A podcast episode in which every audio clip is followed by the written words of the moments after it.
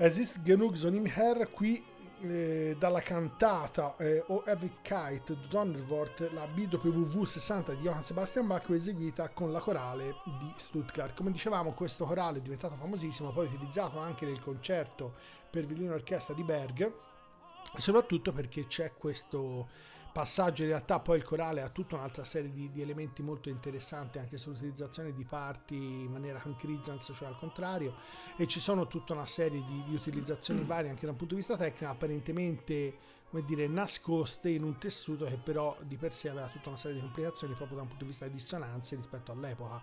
Quello che dicevamo è che Bach che è morto nel 1750 prima di riaffacciarsi sulla scena addirittura nazionale tedesca eh, anche se poi il suo nome fra addetti ai lavori è sempre ampiamente rimasto in quegli ultimi, quella seconda metà del Settecento, ha dovuto aspettare il 1815 quando Mendelssohn praticamente lo riscopre. E da lì in poi insomma quella è la fama di Bach rimane in peritura e si diffonde in maniera totale.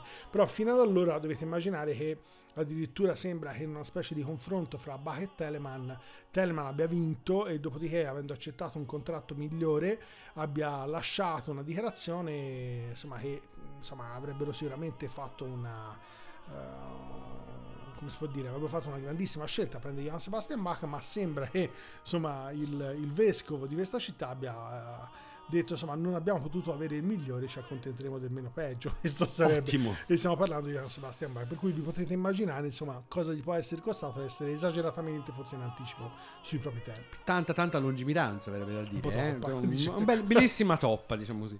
Ora, fatte le debite proporzioni, restiamo sempre nell'ambito di chi in qualche modo è stato in grado di anticipare lo spirito te- dei tempi, in questo caso di una ventina di anni abbondanti. Il disco si intitolava Spirit of Eden, l'anno di grazia era il 1988 e a pubblicarlo erano i Talk Talk e, specifica- e specificatamente Mark Hollis che dei Talk Talk era la voce, il principale eh, motore creativo. Perché Spirit of Eden? Perché eh, i Talk Talk arrivati alle ribalta mondiale internazionale grazie a brani pop eh, molto raffinati ma comunque sempre nell'ambito del pop come Down Down Girl come It's My Life eccetera. Alla fine degli anni 80 si, ehm, diciamo, si riscoprono più musicisti e produttori e meno inclini soprattutto alla forma canzone. Però non è quel classico passaggio che si può aver visto nella carriera di tanti altri musicisti. Qui il cambio è radicale e soprattutto è assolutamente in anticipo rispetto ai tempi. Tanto è vero che questo album, Spirit of Eden e anche il successivo Laughing Stock del 91 diventano una forma di culto per musicisti che poi emergeranno abbondantemente dopo gli anni 2000. Eh, in questi album voi sentite tutti gli echi di Mogwai, di tutto il post rock di questi ultimi anni, ma anche di tante cose per esempio di Radiohead. Ed è impressionante come questo album, appunto 1988, vedesse così tanto avanti nel futuro. Il brano che andiamo ad ascoltare si intitola Desire, fa appunto parte di Spirit of Eden e l'abbiamo scelto un po' come eh, per la sua capacità appunto di eh, farci intravedere dei suoni che noi ricordiamo per esempio presenti in dischi come OK Computer e in parte addirittura con Key Day. Quindi buon ascolto con questo Desire Talk Talk. desire whisper spoken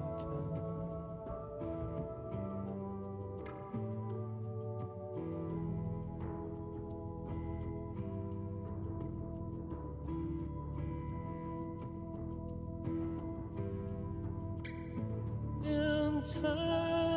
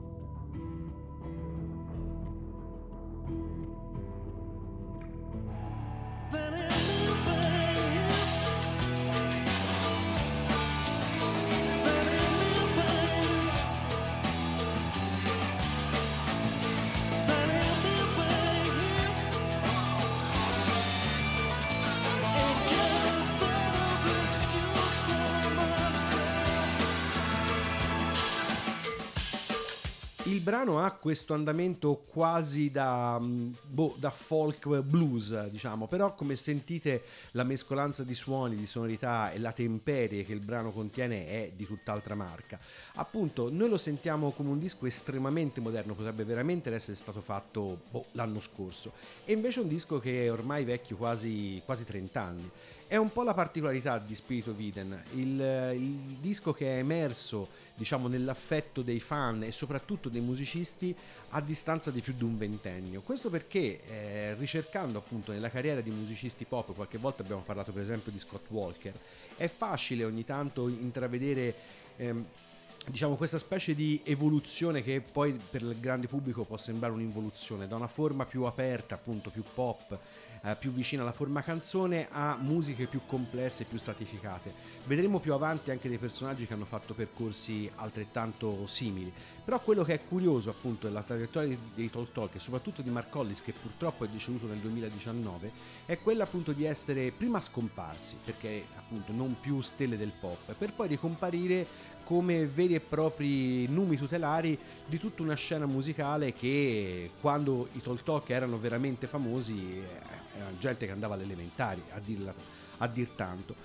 Ogni tanto succede che gli anticipatori abbiano fortuna in vita, molto più spesso, come spesso ci capita di, di raccontare, non succede così, e ogni tanto succede che qualcuno, più che anticipare, vuole, come dire, più o meno distruggere il, necessa- il presente e ripartire da capo. E anche se io ci arrivo da un giro un pochino strano, eh, anche perché sto parlando di un autore che fondamentalmente è conosciuto direi in qualsiasi ambito, fuorché principalmente nella classica, invece ha lasciato una traccia secondo me è importantissima proprio nell'ambito classico. Stiamo parlando di Frank Zappa che proprio negli anni 80, fine, poco prima insomma, che morisse, peraltro giovanissimo, che se non mi sbaglio aveva 53-54 anni, aveva inciso un doppio album che poi è chiamato Yellow Shark e aveva studiato con Pierre Boulez. Proprio in quegli anni aveva praticamente insomma, dato vita a una serie di sue composizioni che sarebbe insomma bello anche poter sentire in Italia dal vivo, ma questa ha tutta una serie di problematiche varie anche con la casa e con il figlio che detiene insomma la gestione dei diritti delle musiche del padre.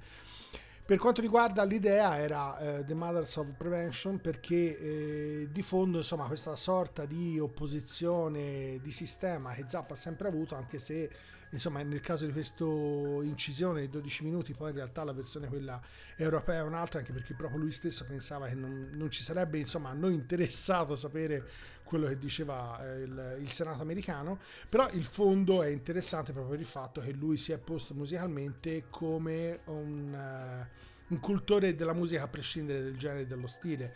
Di tutte le svariate incisioni che insomma sia in vita e postume penso addirittura si parli più di 60 e gli stili da lui toccati sono tantissimi e ovviamente spesso e volentieri si trova materiale particolarmente interessante che però sfonda qualsiasi tipo di muro legato al genere. E alla fine arriva a toccare proprio probabilmente un, un, come dire, un punto che alla fine comunque nell'epoca attuale almeno noi avremmo pensato che sarebbe stato Invece- raggiunto e invece ci siamo ampiamente sbagliati perché pensavamo a un certo punto insomma avremmo preval- varicato insomma, i, i generi musicali per arrivare insomma a una, a una qualità culturale musicale diffusa. Vi facciamo sentire fondamentalmente un piccolo estratto ovviamente non la parte eh, delle voci che sentite di sottofondo, cioè delle parti degli estratti che sono stati messi nell'originale, ma vi facciamo sentire direttamente un piccolo estratto di eh, The Mothers of Prevention, Porno Wars.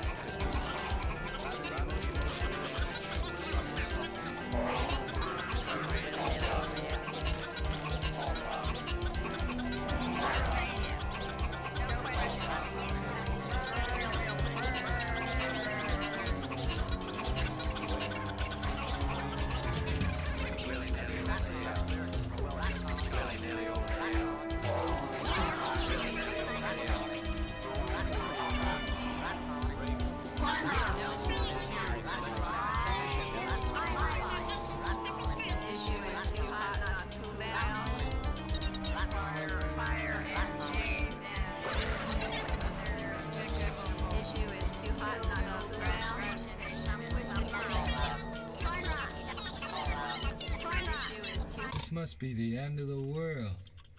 All the people turning into pigs and ponies. I can't let it happen to me. What is the reason for these hearings in front of the Commerce Well, Sex. Thank you. I think that statement tells the story of this committee.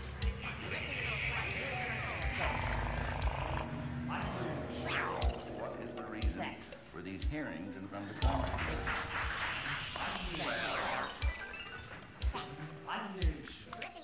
Listen, you little slut. Do what you want of it. Fix your sex.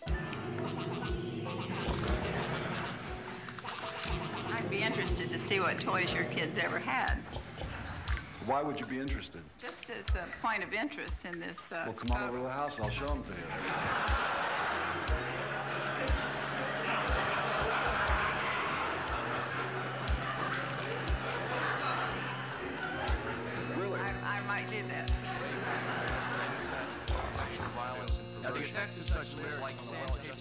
Frank Zappa, Porn Wars, The Mothers of Prevention. Come dicevamo precedentemente, insomma, questo disco e questo brano in particolare è un, un- praticamente un putpurri, la versione come dicevamo europea è diversa, ci sono delle sostituzioni con dei brani veri e propri che vanno a sostituire le parti di parlato che derivano fondamentalmente dagli estratti del Senato americano, che Zappa però pensava insomma gli europei potessero assolutamente non interessare. Il collegamento sia al disco che a quelle sonorità di Zappa poi capitava insomma un, un po' con quella che era la storia che Zappa si è un po' portato dietro del- di quella specie di, di- di- di- serie di rumori della propria ragazza che in questo studio Z lui a suo tempo avrebbe registrato perché insomma in un- una specie di giornale locale lo aveva, aveva insomma messo in uh, l'idea che probabilmente lui registrasse o facesse film porno all'interno di questo suo studio Esatto. dove viveva e sembra che poi alla fine insomma per soddisfare la richiesta di un poliziotto che in realtà era incognito gli chiese un nastro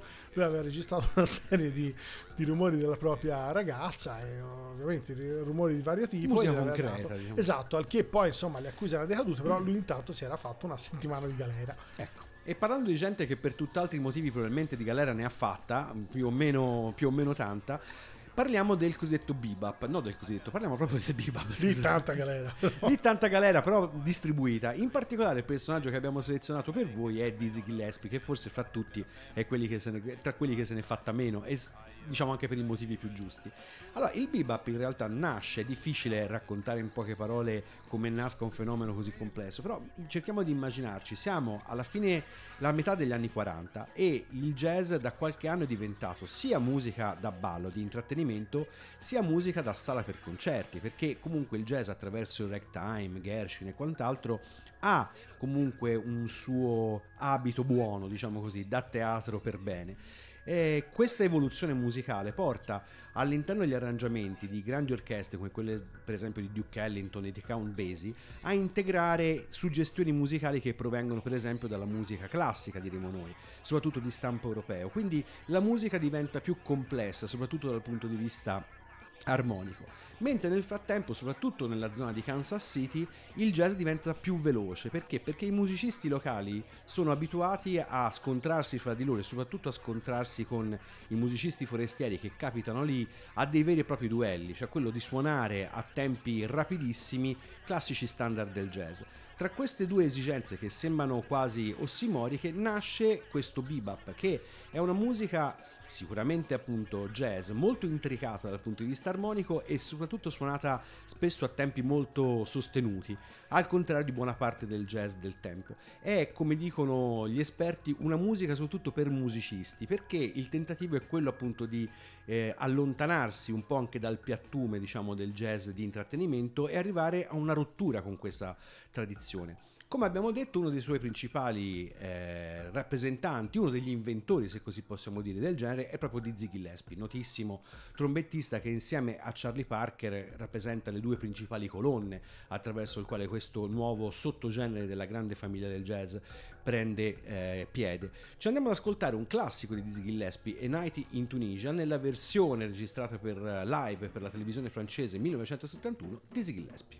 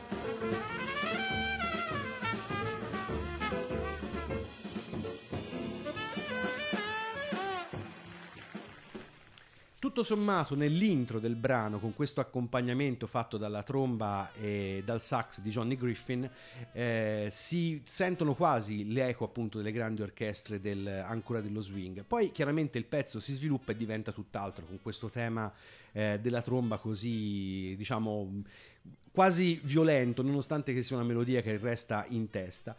Dizzy Gillespie sviluppa un suo stile particolare di... nel suonare la tromba, ispirandosi a Roy Eldridge, che ai tempi era diciamo, un po' il principale virtuoso dello strumento. E poi Gillespie ci lavora, crea il suo suono, tra l'altro tipico, una sua impostazione, ce l'avete sicuramente presente, lui con le, con le guance completamente gonfie fino al collo, insomma un suono anche particolare e soprattutto una capacità di improvvisazione che per i musicisti bebop è fondamentale fuori dal comune che lo accomunava appunto a Charlie Parker per tanti aspetti. La cosa curiosa è che il bebop non si articolerà sempre solo attraverso eh, canzoni dal tempo molto rapido e musica molto intricata, ma per esempio in alcuni personaggi, il primo che viene in mente è Thelonious Monk, attraverso la sottrazione, quindi cercare di rubare eh, spazio con il silenzio alla musica, distendere, fare respirare le melodie per queste, per queste canzoni, diciamo questi brani musicali delle volte totalmente astratti. È un fenomeno estremamente affascinante appunto ci fa piacere per una volta tanto anche omaggiare il buon vecchio Dizzy Gillespie. A questo punto però di fuorilegge in fuorilegge, di rivoluzionario in rivoluzionario andiamo a incrociare gente che aveva la dissacrazione forse come primo scopo nella vita. E nello stesso anno di un brano che sembra insomma nei jazzisti abbia fatto breccia era la sagra primavera di Stravinsky E 1913 ci sono gli embrioni disseccati, gli embrioni del Séché che sono di Eric Satie. In Bel realtà titolo. sono eh, sì, esatto. Sono tre pezzettini che in realtà eh, sono parodici, prendono in giro praticamente il primo praticamente tutti un po' do hoyo hoyo fondamentalmente. Gli altri due sono un- leggermente più mirati, anche se poi le citazioni di riferimento sono un po' strane. E ci sono dei punti in cui addirittura ce ne sono delle, de- de- insomma, delle parole riportate proprio nella- nel, te- nel- nel brano in esecuzione, ma a un certo punto dice non ho più tabacco oppure come al sole, cioè, sono tutte citazioni di questo tipo. Ovviamente il, il riferimento a questi brani è un po' in, in alcuni casi a tutta una serie di compositori proprio del periodo che in qualche modo erano o esageratamente legati al romanticismo, per cui anche se lui cita, cita indirettamente un, uno dei suoi autori preferiti è Chopin, in realtà poi eh, il suo riferimento non è tanto sulla figura di Chopin quanto proprio probabilmente verso il romanticismo in genere, altri invece sono proprio, come dire, tentativi di scimmiottare atteggiamenti un po' ripetitivi di autori minori, alcuni dei quali peraltro insomma eh, non, non- non conosciamo, perlomeno sono assolutamente poco conosciuti adesso, nel tentativo insomma di, di, di, di ridicolizzarli, sono famosi questi 18 accordi del, del primo degli embrioni disseccati per capirsi e i riferimenti ai titoli a questi spesso e volentieri sono delle sorte di, come dire, Suggestioni. sì, Mi permetto di direbbe- suggerirti. Esatto, come direbbe Lui. eh, esatto, lui. no? Insomma, però nel caso ovviamente il riferimento poi è alcune, mh, come dire, eh, ora non mi viene il termine, insomma, alcuni molluschi, esseri che ovviamente non hanno in qualche modo al massimo il carapace, ma non hanno ossa, per cui insomma i riferimenti sono molteplici anche da un punto di vista visivo. Vi facciamo ascoltare, io spero di non aver parlato troppo e riuscire a far passare tutto, gli, gli Embryons de Sachet di Eric Satie.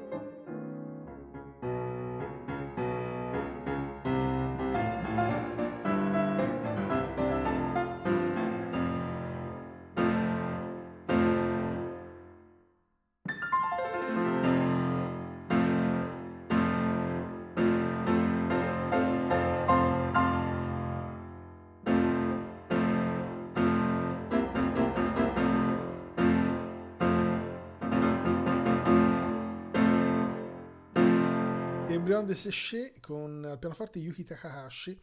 Come dicevamo, tutti e tre i brani eh, fondamentalmente fanno parodia eh, in vari sensi. Il primo è un po' fondamentalmente verso tutto il mondo classico, il secondo forse è un po' più eh, verso quello che è il mondo romantico, il terzo è addirittura fatto su un- una citazione specifica di un autore Samodran, la mascotte, dove lui praticamente prende questo piccolo tema di questa operetta e fondamentalmente lo modifica eh, facendo alcune modifiche fondamentalmente sulla coda, sulla struttura dell'accordo e citando anche una piccola parte beethoveniana. È chiaro che i riferimenti ovviamente sono quelli a una serie di scimmiottatori dell'epoca e in alcuni casi, come nel secondo brano, in realtà proprio a tutto il romanticismo. L'idea di fondo è che fondamentalmente questo atteggiamento ehm, di Satie è rimasto per buona parte del Novecento, quanto il suo peso storico nel momento immediato non sia stato, mettiamo, colto da tutti se non da alcuni addetti ai lavori o da suoi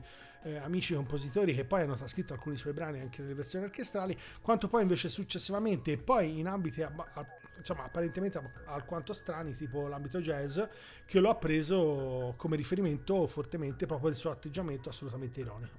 E in questo passaggio successivo abbiamo la fortuna di parlare, a parte di uno dei nostri beniamini, ma anche di uno che insomma ce l'ha fatta a raccogliere un po' di gloria in vita.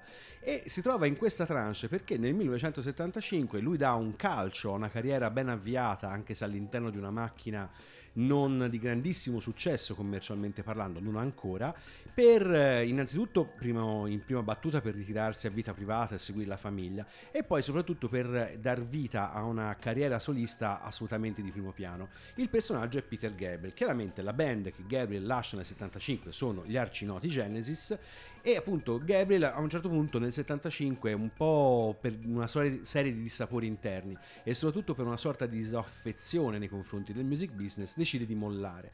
Questo però eh, non gli impedisce due anni dopo di presentarsi di nuovo sulle scene con il suo primo album eh, omonimo. Voi sapete benissimo che i primi tre album di Peter Gabriel in realtà si intitolano tutti Peter Gabriel e sono identificati soprattutto in base alle immagini di copertina. Quindi nel 77 esce quello con l'auto, infatti di, di solito ribattezzato Car. Eh, è un album che è ancora in parte ancorato al passato, diciamo al progressive rock, a degli spruzzate di folk e si comincia a intravedere un po' di elettronica intelligente grazie soprattutto al supporto di Robert Fripp. Poi questo percorso si diventerà ancora più solido dopo due album nel 1980 con il terzo album, quello soprannominato Melt perché ritrae mh, una foto di Peter Gabriel con mezza faccia che si squaglia. Lì la fusione fra i due elementi fondamentali della musicalità di Gabriel trovano per la prima volta la loro piena funzione. Da una parte questa- questo ancoraggio al rock progressivo, dall'altra le suggestioni di world music, molto prima che si parli di world music, perché siamo nel 1980, e dall'altra l'elettronica, soprattutto l'elettronica d'avanguardia, ma nel senso eh, proprio letterale del termine. Spesso Gabriel utilizzerà nei suoi dischi strumenti che diventeranno disponibili al grande pubblico, nonostante i prezzi stellari, molti anni dopo.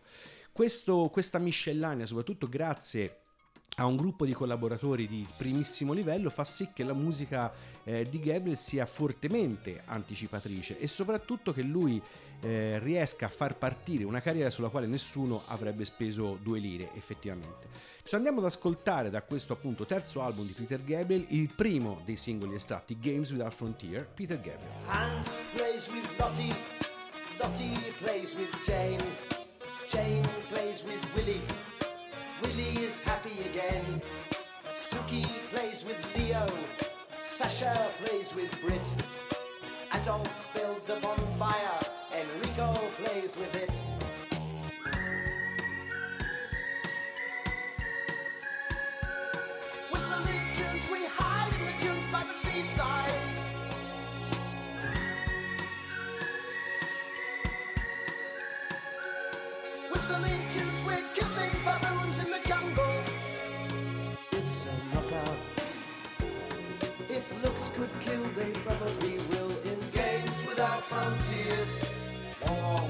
tears.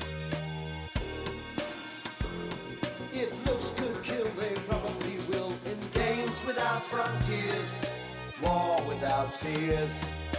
Games without frontiers, war without tears.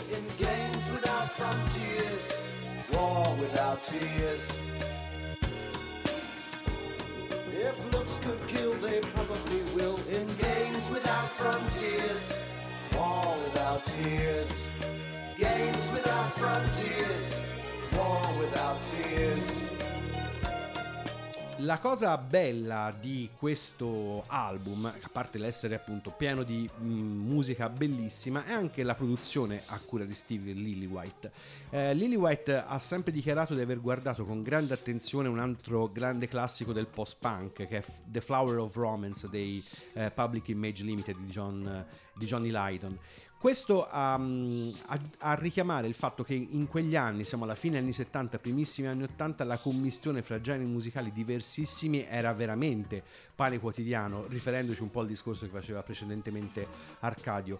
L'incrocio fra le tecnologie, fra le estetiche e le poetiche era continuo. Questo purtroppo come meccanismo si è del tutto interrotto, ma Peter Gabriel è ancora qui dopo 50 anni che in un certo senso sta continuando a provarci. Noi vorremmo appellarci al maestro Gabriel che è dal 2002 che sta lavorando al suo nuovo album che dovrebbe intitolarsi I.O., cioè Input Output, però dal 2002 ancora mh, si è sentito di tutto da parte di Peter Gabriel tranne nuovi brani del nuovo album. Noi ci mh, prostiamo, come dicevano, ci la nostra faccia è sotto i suoi piedi e si può anche muovere. Se potesse muoversi lei, insomma, faccia un po' il possibile. Ma a questo punto, perché non chiudere in bellezza con gente che appunto ha preso il martello e gliene ha date giù secche? E se non fossimo stati abbastanza chiari, diciamo, abbiamo passato una serie di personaggi che fondamentalmente sotto l'idea, sotto il cappello degli anticipatori, abbiamo passato come anticipatori, bambini cattivi, distruttori, al quale siamo fondamentalmente arrivati adesso. E in realtà non si tratta di veri e propri distruttori. Nel caso specifico parlo di Arnold Schoenberg come sicuramente uno dei grandi rivoluzionari dell'inizio del Novecento. Le due figure principali sono state ovviamente quelle di Stravinsky e l'altra di Arnold Schoenberg a cui viene un po' imputata una forma di grandissima rivoluzione poi da lì è partita e sicuramente si è estesa. Il Novecento è stato un secolo talmente ampio e talmente vasto che darne una sola lettura ovviamente è totalmente impossibile però diciamo che sicuramente la- il sistema dodecafonico di Arnold Schoenberg ha- è stato uno degli elementi cardine che ha portato ovviamente tutta una serie di sviluppi a partire in particolare dopo gli anni 45-50 con tutta una serie di sia riapplicazioni del suo sistema che di derive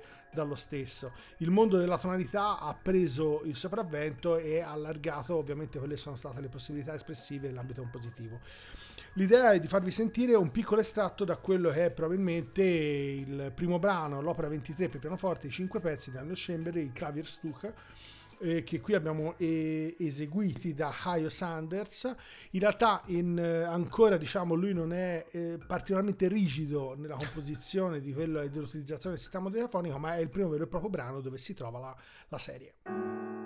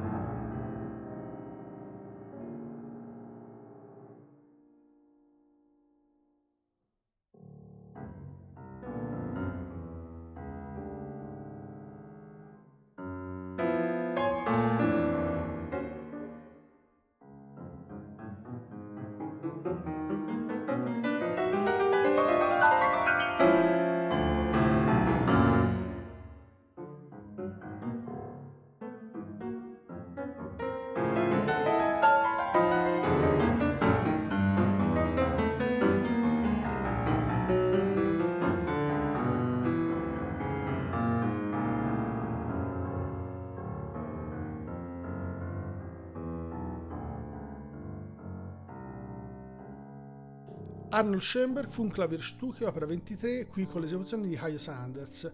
Come dicevamo in realtà avevamo fatto sentire all'inizio quelli dove in realtà se uno va a fare proprio un'analisi più dettagliata eh, la serie è assolutamente meno presente meno ampia.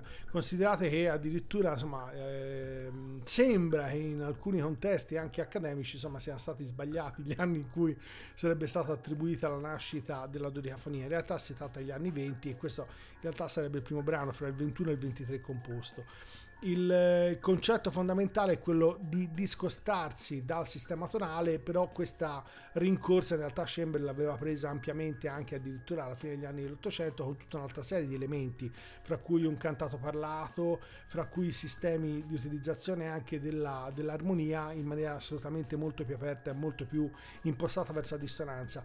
Un arrivo è fondamentalmente quello dell'applicazione della dodicafonia e poi dalla vita a questa seconda scuola di Vienna con diciamo le tre grazie Schoenberg e i suoi due allievi Weber e Berg. Accidenti le grazie. Esatto. In realtà poi questo, questo è stato un apporto fondamentale per tutto quello che è stato lo sviluppo del Novecento. Questa serie di anticipatori o bambini cattivi o come li volete vedere in forme più o meno diverse eh, sono stati ovviamente un riferimento per tutto quello che poi sono state le grandissime possibilità espressive del Novecento e non solo ovviamente in ambito classico. Eh sì, perché quelli che stiamo per andare a farvi ascoltare, ultimo, ultimo brano dell'ultima tranche di questa puntata, sono forse i più cattivi in assoluto, ma non i cattivi diciamo da gran gugnol eh, per le maschere, le fiamme, eccetera, proprio intellettualmente cattivi. Corre l'anno 1967 e nella baia di San Francisco si celebra la, l'estate dell'amore, mentre dall'altra parte del paese, nella fumosa e fumogena New York, ci sono in movimento i Velvet Underground il gruppo che in un colpo solo ha ucciso l'utopia hippie, per così dire, e che soprattutto ha eh, inventato boh, buonissima parte diciamo, del, de, della musica che sarebbe venuta non nell'immediato futuro, ma anche eh, nel, nel, dopo immediato futuro, se mi passate il termine. In pratica i Velvet Underground sono a mani basse forse il gruppo più citato come influenza degli ultimi 30 anni. Perché? Perché facendo un'operazione che ai tempi non era neanche del tutto comprensibile, mescolando la letteratura un po' hard, della quale appunto Lurid era sicuramente eh, un maestro, e soprattutto certe influenze musicali che venivano in parte dal cantautorato classico, ma dall'altro lato dalla musica appunto contemporanea, visto che l'altro socio fondamentale di Velvet Underground con Lurid è John Cale, che proprio con personaggi come Aaron Copland della Monte Young aveva collaborato, l'unione di questi aspetti musicali fa sì che i Velvet Underground in qualche modo esplodano, anche se forse il termine più adatto è implodere, perché per farvi un esempio, mentre i Velvet Underground escono col loro primissimo e seminalissimo disco Velvet Underground e Nico, quello famoso con la banana di Warlow in copertina. Nel, negli Stati Uniti in quel momento esplodono brani tipo Somebody to Love di Jefferson Airplane, che avevamo fatto sentire poco tempo fa, Sunshine of Your Love dei Cream, Light My Fire The Doors, addirittura Strawberry Fields Forever dei Beatles. Quindi siamo in ambito o il classico rock blues o la psichedelia. Il Velvet Underground prendono il timone e lo girano barra dritta o barra non mi ricordo qual è il contrario di dritta a 180 gradi, compre- rivoltano completamente la situazione dal punto di vista poetico e sonoro. Andiamoceli finalmente ad ascoltare con Venus in Force The Velvet Underground. Shiny, shiny, shiny boots of leather with flash girl child in the dark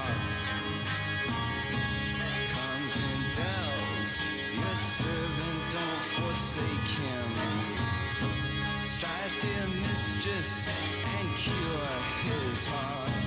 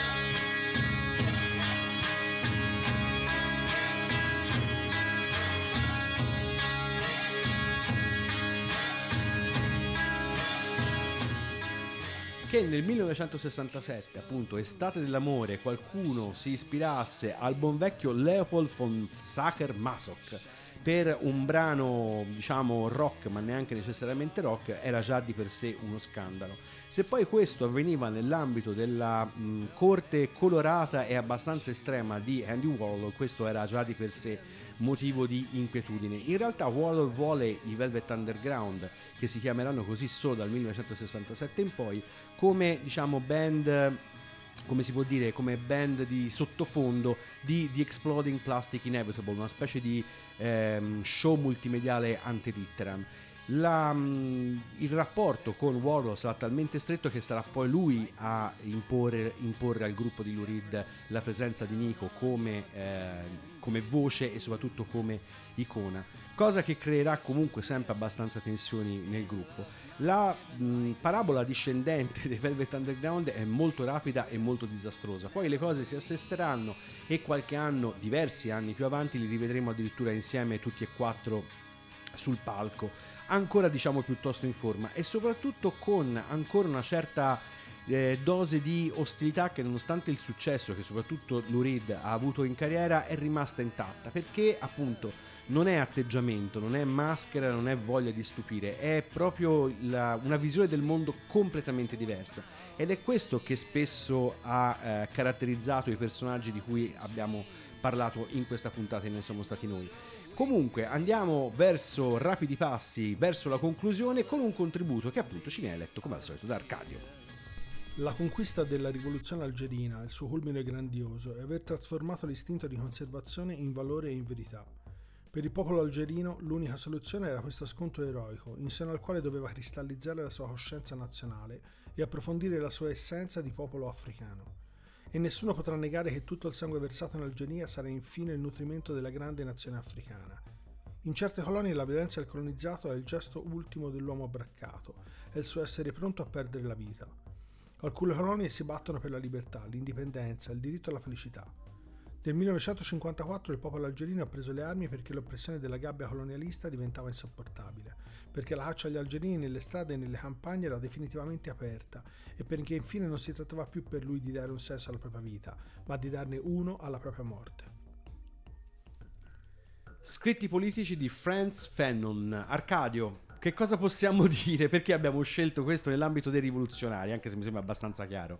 Perché è una di, come dire, uno degli elementi che poi da un punto di vista politico e storico l'abbandono del colonialismo, perlomeno da un punto di vista concettuale, da parte degli stessi stati europei, e insomma lasciamo il termine concettuale, Mm. è sicuramente uno degli elementi fondamentali che poi si è sviluppato anche nel Novecento. Per cui insomma se questo è già ovviamente difficile in ambito culturale, si può immaginare in ambito sociopolitico.